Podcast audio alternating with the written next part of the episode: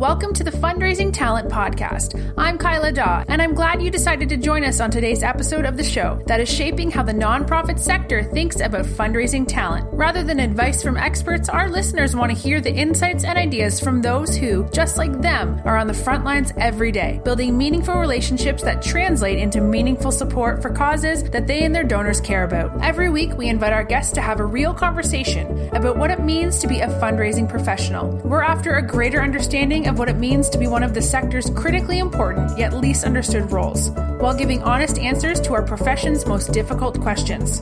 Thank you for joining us in this episode of the Fundraising Talent Podcast. Here's your host, author, fundraiser, and master trainer, Jason Lewis.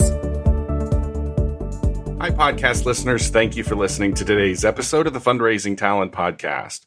Before I introduce today's guest, I would like to thank our sponsor, CueBack.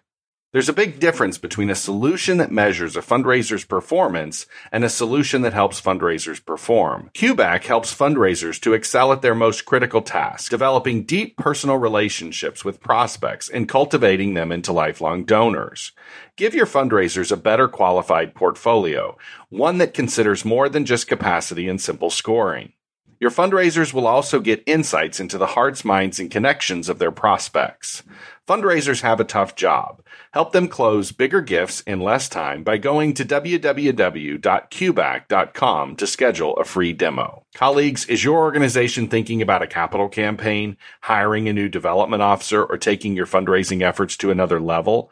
How about inviting myself and another member of Responsive's consulting team to facilitate a two day sense making experience for your team? Our two day sense making retreats are custom designed to ensure that your entire team is making sense of what's most working in your favor and what's getting in your way. If this sounds like something you might be interested in, click the simple form in the show notes and we'll be happy to arrange an introductory call.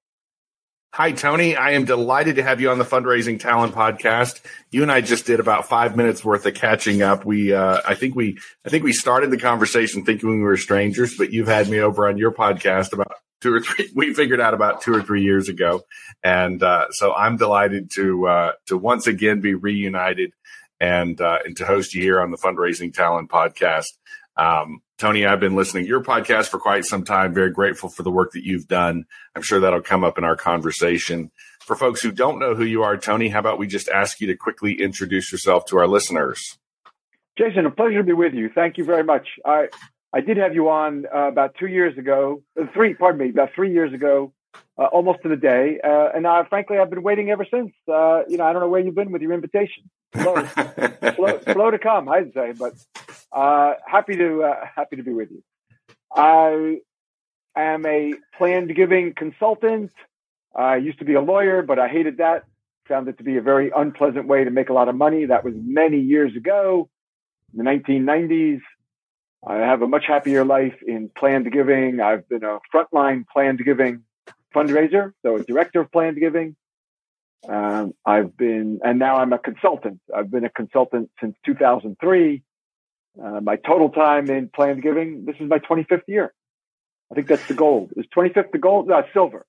25th so, year. I started 1997. I started, and uh, I have now uh, evolved to uh, Planned Giving Accelerator, which is teaching planned giving in an online community so Tony, I have to, uh, you know, you do this and you, you, you, you, do this as well. So you do a lot of recording. So you listen for those big words. So when a guy says he hated something, so what, what I, what I'm particularly interested in before we dive into our big topic of the day, um, so you sure. hated law, you hated the, the, you know, you were professionally trained as an attorney, uh, you hated it, and apparently you've fallen in love. Very evidently, by your the, your tenure in the in the fundraising space, you've fallen in love with fundraising. So, what is it about? And I think I've heard. I honestly, I I think I could put I think I could put at least a dozen names on a on a note card if I needed to of people who very similarly found law to be uh, not what they thought it was going to be. And interestingly, they landed in fundraising. Why do you think that is? Well, I don't know for others. Uh, I know for me, why, well, first you why you asked why I hated uh, practicing law. Oh my gosh, all the partners were miserable. They were all divorced from their husbands and wives. They they had children who did, they didn't know, or they yeah. knew their children, but their children hated them. Yeah. And, you know, so that's not, so partnership is not something I aspired to. Yeah. Something I was dreading. Yeah. And then uh, add to that the uh, challenges of practicing law in, a, in New York City, where a lot of judges don't don't uh, take the principled stands that I think they should. And I don't mean that they ruled against you know my side in the cases that I was doing. And remember, I was a I was a junior associate. That's as far as I ever got. I only practiced yeah. law for two years, so I don't mean that they ruled against my or our clients. That's not what I mean. Just that they wouldn't take a stand on cases or or uh, encourage settlement. You know, they were just very laid back, and I look, laid back is being polite. I think uh, lazy, uh, lazy yeah. judiciary uh, in in New York City, I believe. And this is all state courts. I'm not talking. I didn't practice in federal court, uh, so this is all the state court judges. Uh, so, not wanting to advance in my own career and not thinking much of the judges who uh, I had to practice before, uh, I lasted only two years, and then I re-engineered myself into planned giving fundraising, and specifically that because there is a legal side to it. Uh, it through the years, I've learned that that legal component is very small, like one half of one percent, maybe. So, ninety-nine and a half percent of planned giving has nothing to do with the law. Maybe it's ninety-nine percent. Maybe it's one percent law, but you can be enormously successful in planned giving and not have a law degree. Uh, but uh, early on, I leveraged the uh, the legal side of planned giving and re-engineered myself to be a uh, to get hired as a director of planned giving.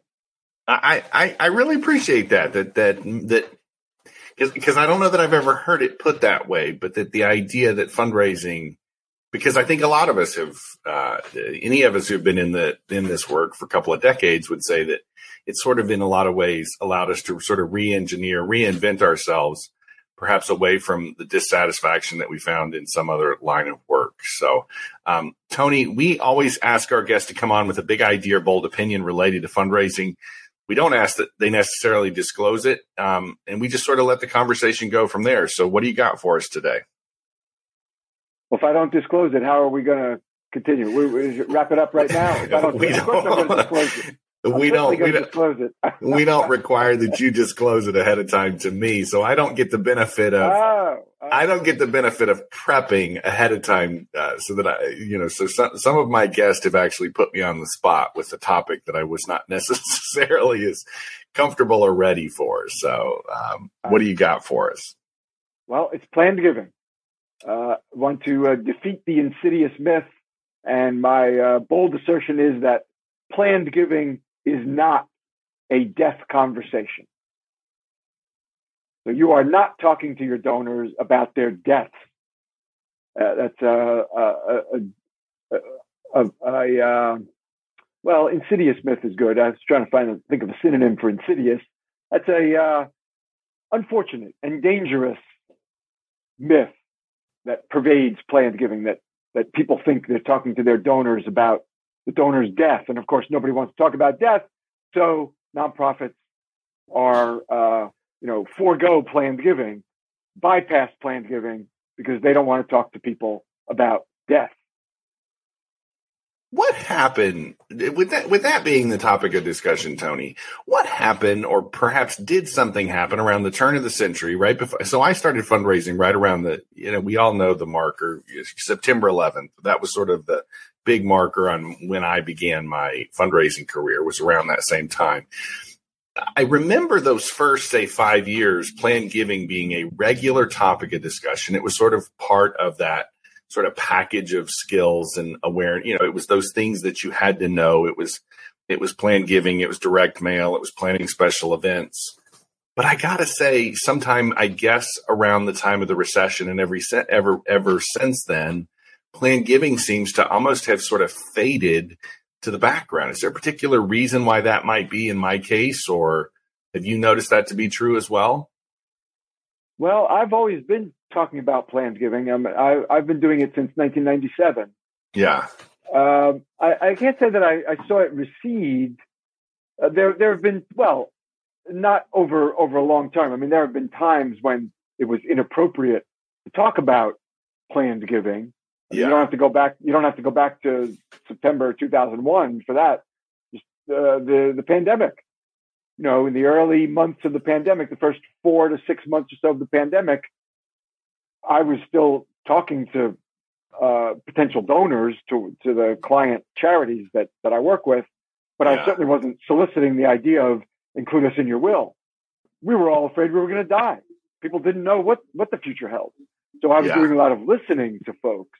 So I was still keeping in touch with donors and potential donors, definitely, but it was all listening, and and there was any solicitations, uh, any mail campaigns that we might have had planned, or or, other campaigns uh, were were canceled and postponed until uh, at least four months, you know, from the beginning of the pandemic. So there are times in history when uh, people are uh, concerned about their own mortality a lot more Right. than than in the usual course of one day, week, month, right? Uh, and like I said, the pandemic is a perfect example of that. But then in November of 2020, so the pandemic started in March, or at least, well, the, the, the global pandemic really started in December, January of uh, 2019, 2020. Uh, but in terms of shutting down the United States, that was mid March, March 15, March 20, somewhere around there. Uh, but in November of 2020, Marts & Lundy had a study that uh, said 62% of, no, maybe it was 72. I think it was 72% of charities that they had surveyed had seen an increased interest in planned giving by donors and potential Yeah. donors. So not that the Yeah. charities had increased their interest, but that the donors, that Yeah. the charities who were surveyed had increased the, the interest in talking about planned giving. Why? Because, right, okay, so the first four to six months of the pandemic, we're, we're all afraid we're going to die. And, you know, it, might happen much sooner than we're all afraid we're going to die soon. All right, so things rolled out and we realized that this is not a, it, it, it's not so transmissible that it's a death sentence for everybody. It certainly was very bad for a lot of people who who were especially elderly or medically compromised. You know, we, we remember the, the hospitalizations and the and the deaths around that. But as as most of the population became comfortable with it, they were still uh, in sort of a heightened state of you know being concerned about their own mortality, but not that they were going to die imminently. What that concern led them to was revising or doing their first estate planning. And that conveyed to including charities in those estate plans. So November of 2020, Marts & Lundy showed a 72% increase in, in interest of uh, planned giving discussions among donors to the charities that they surveyed. So, so one of the things that we've talked about consistently here on the podcast, Tony, is the idea. Like, I, I, I made a suggestion here. I, I don't know, twenty five. We'll, we'll say it's twenty five episodes back.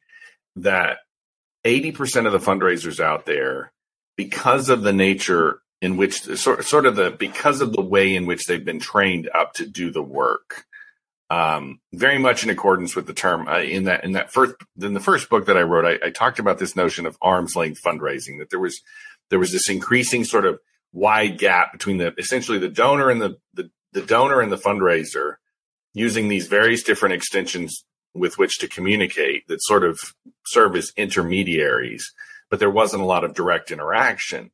And I just wonder if if today like how many fundraisers are even out there in your mind how many fundraisers are even out there right now that are ready to have these types of conversations whether it to, to, to the extent that it's about death or not uh, you know I, I just don't know how many people are actually out there doing it and i, I mean I, te- I see it terribly terribly unfortunate. I think back i think back on the first fundraising job i had small children's home in the southwest corner of virginia and we had a pretty robust comprehensive program that was built in the you know 60s and 70s and and we were steadily the beneficiaries of planned gifts that had been established in the you know 70s and 80s Um, and so as I was running the overall program, doing the myriad of different things that the sort of these solo solo shops do, um, we were oftentimes receiving these planned gifts that somebody else had sort of helped orchestrate year, you know, years if not decades earlier. But I just I just don't know if I see that. It's very interesting, as I pointed out before we hit the record button. We just haven't had planned giving type conversations here on the podcast, and I kind of wonder why that might be. Well, I hate to say that it's the host's fault. Uh, I don't want to. it could be. I don't want to lay that. I don't want to lay that on you, but so I'm here to uh, help you turn that around.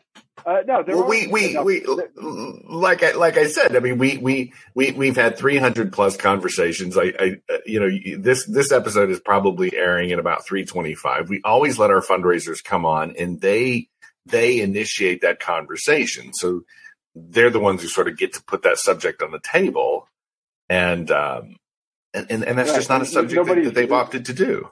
Nobody's been doing it for you. All right. Well, I'm yeah. here to change that. I'm here to change that trend uh, uh, make a uh, be the first data point of a new trend when you're going to talk about planned giving every five episodes, right? right. I'll, I'll, just I'll just keep coming back. So you know, I'll talk in another two weeks or so, and then we'll talk two weeks after that.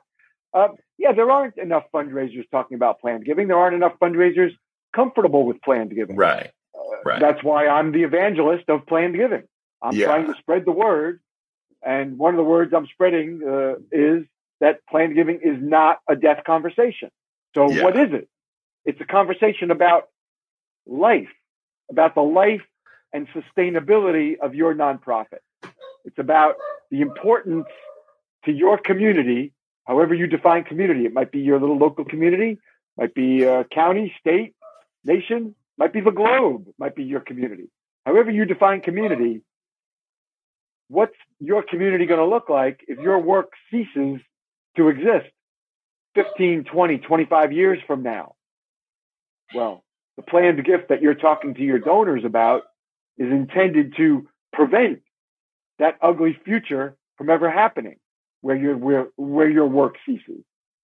So we're talking about you're talking to your donors and potential donors about the life, the sustainability of your work and how important that is to your community.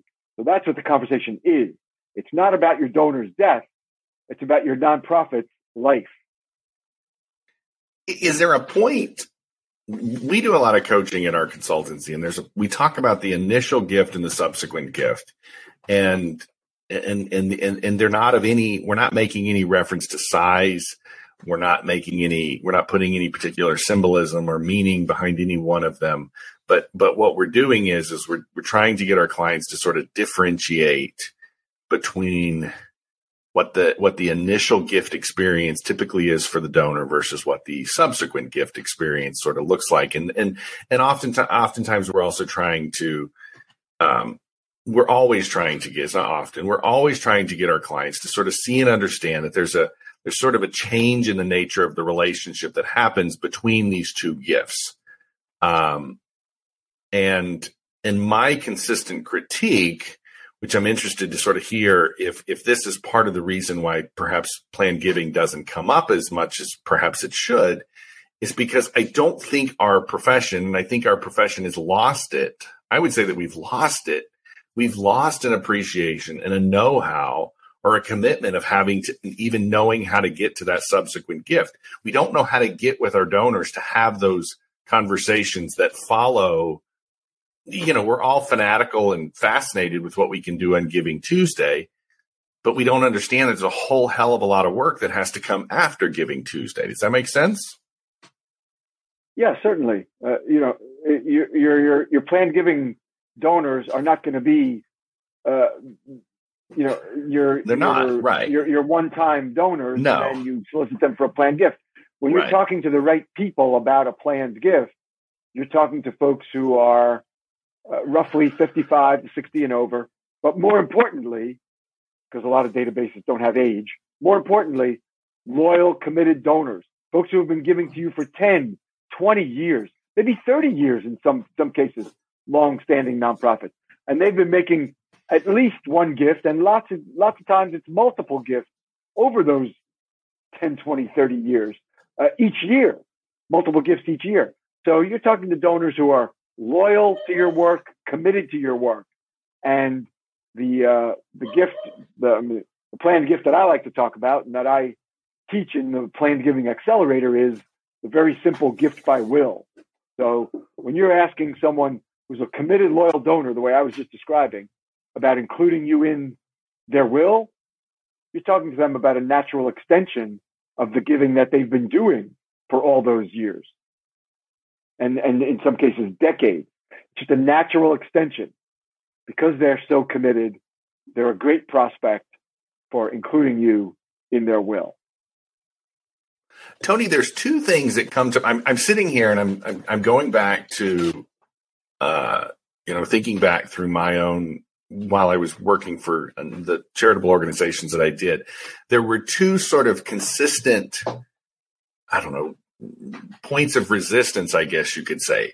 The first, the first one was, the first one was, and I'm interested how this sort of factors into your, um, into the training program that you have I think the first point of resistance, and I don't know that it was necessarily articulated, expressed, but it was the idea that planned giving was a technical expertise, that it was, it was all about the science. It was all about the, you know, it, it, required an attorney in the room. It required tax law. It required all these sorts of things.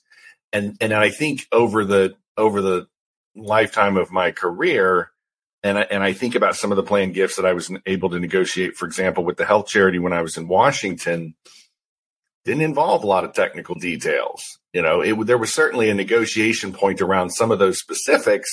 There was usually always somebody on our side and their side of the table that was involved in that process.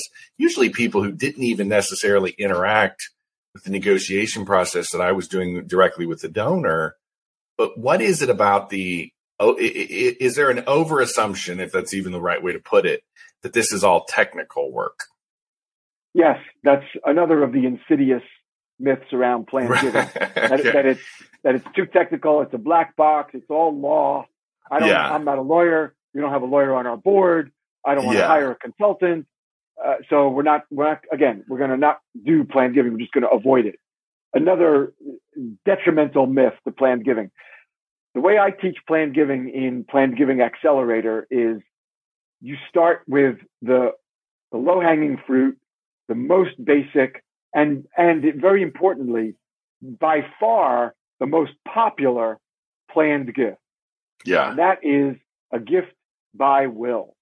So you're asking folks that you're talking to your donors that alongside their husbands, their wives, their children, and their grandchildren, they're going to include a gift to your nonprofit. Simple gifts by will. Jason, why do you not need a lawyer to talk to folks about gifts by will? Because everybody knows what a will is. Yeah. Everybody knows how a will works. And everybody knows they need a will. No technical expertise required. So yeah. that's the gift that I focus on in the six month plan giving accelerator course that's the place to start your planned giving program. That's the low hanging fruit. And as I said, most popular planned gift by far.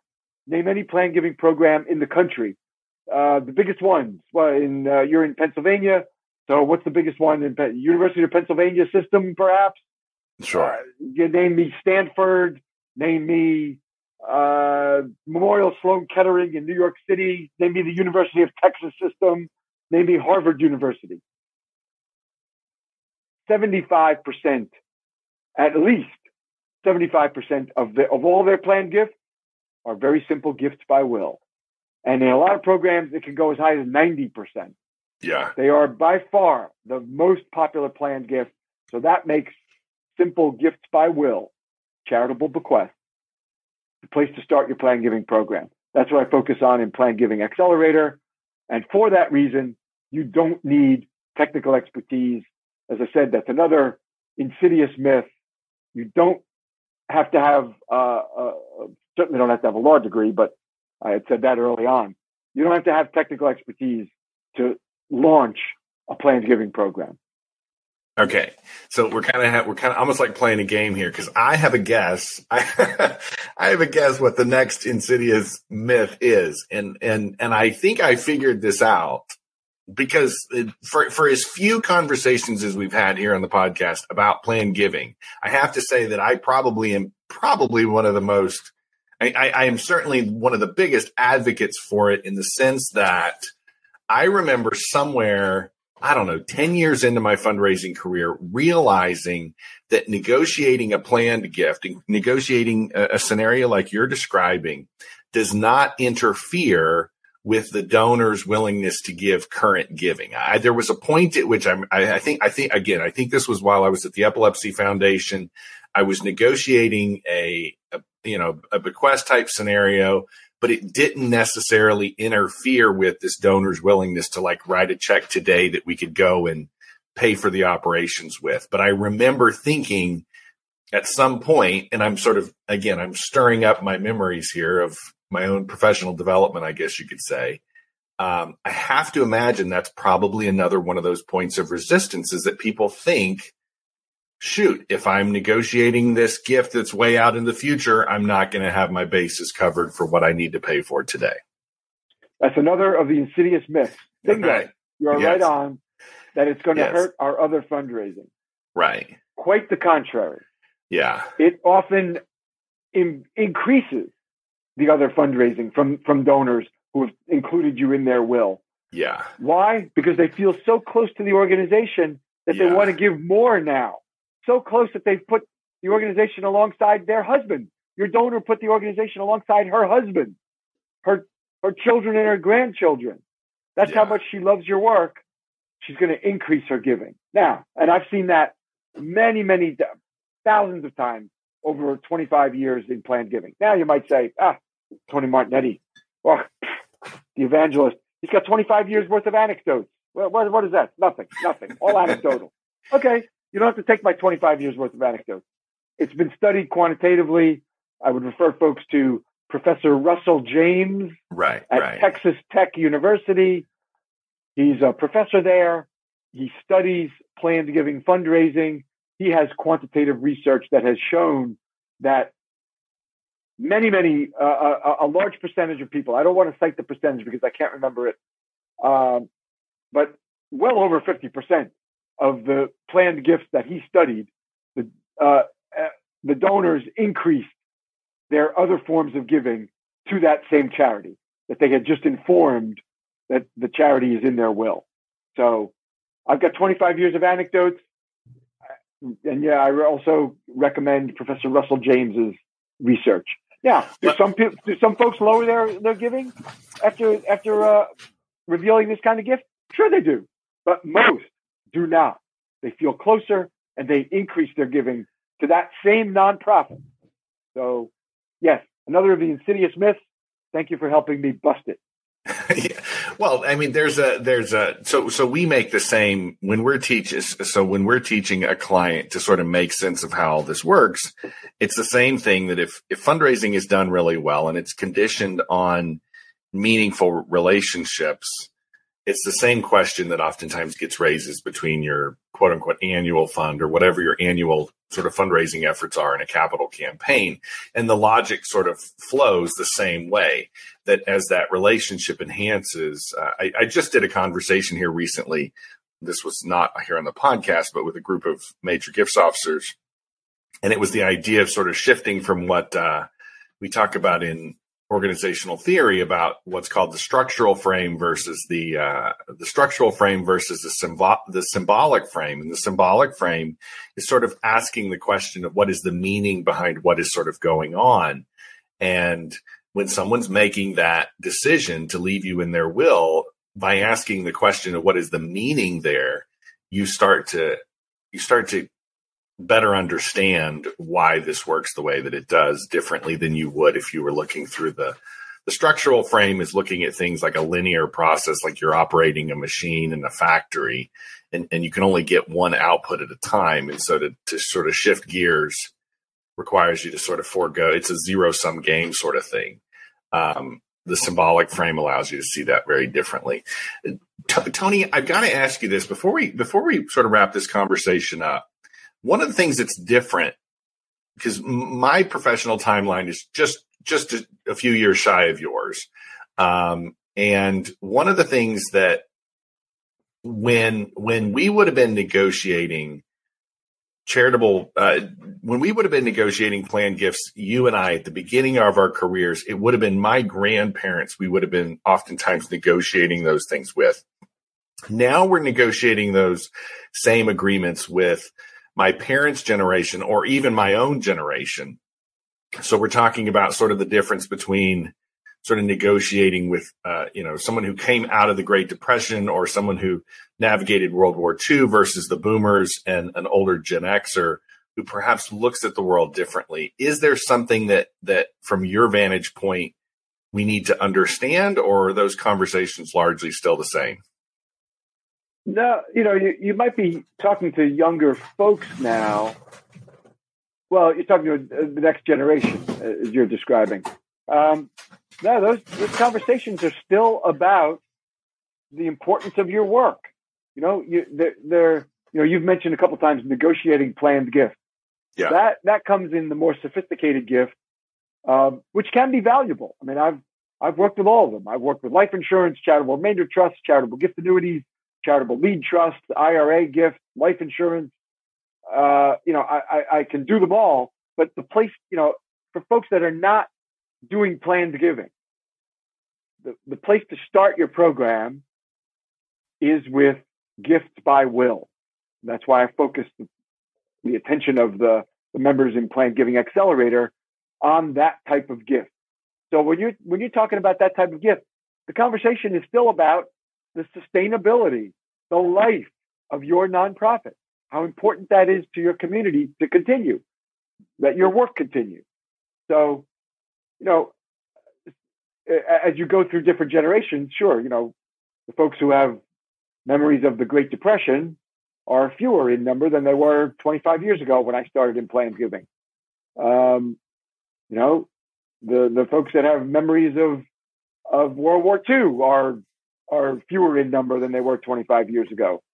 Uh, soon, you know, the the folks who have memories of Vietnam, those veterans will, will be much fewer in coming years. So, you know, the the experiences of the generations change, but yeah. the planned giving conversations they remain the same. They're about the life of your nonprofit, how important your work is to your community, and why that work must continue. So that's why we're talking to you about a gift in your will, so that the work we do can continue for decades and generations. So, who is the organization? Before I let you go, Tony. So, the the person who's signing up for your program, taking your course, who is that person? Is that person who is that person an executive director? Who um, who is that person? I, I worked for when I think about my the span of my fundraising career, I was in those one person shops. I was in, I was a manager of a team and I was a gift officer in a very large team.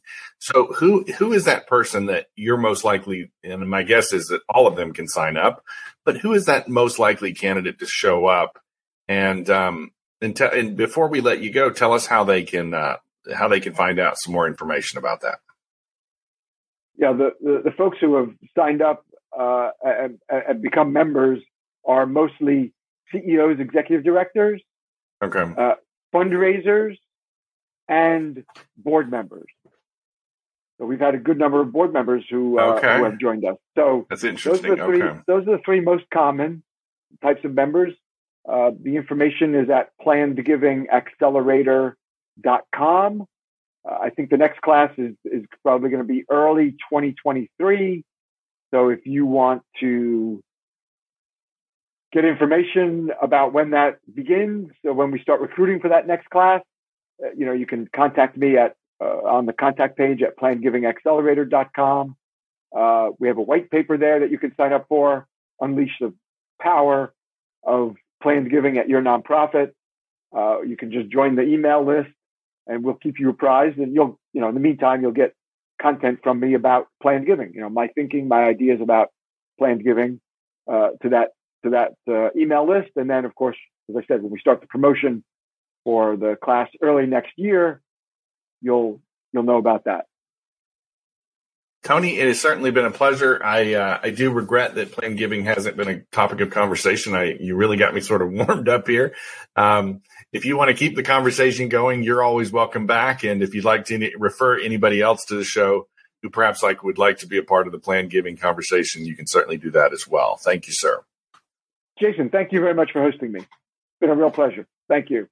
Can I just give a shout out for my own podcast, which you mentioned earlier? Yes, yes. If you'd like to do that, yes, yes, certainly do you that. were a guest. You were a guest three years ago.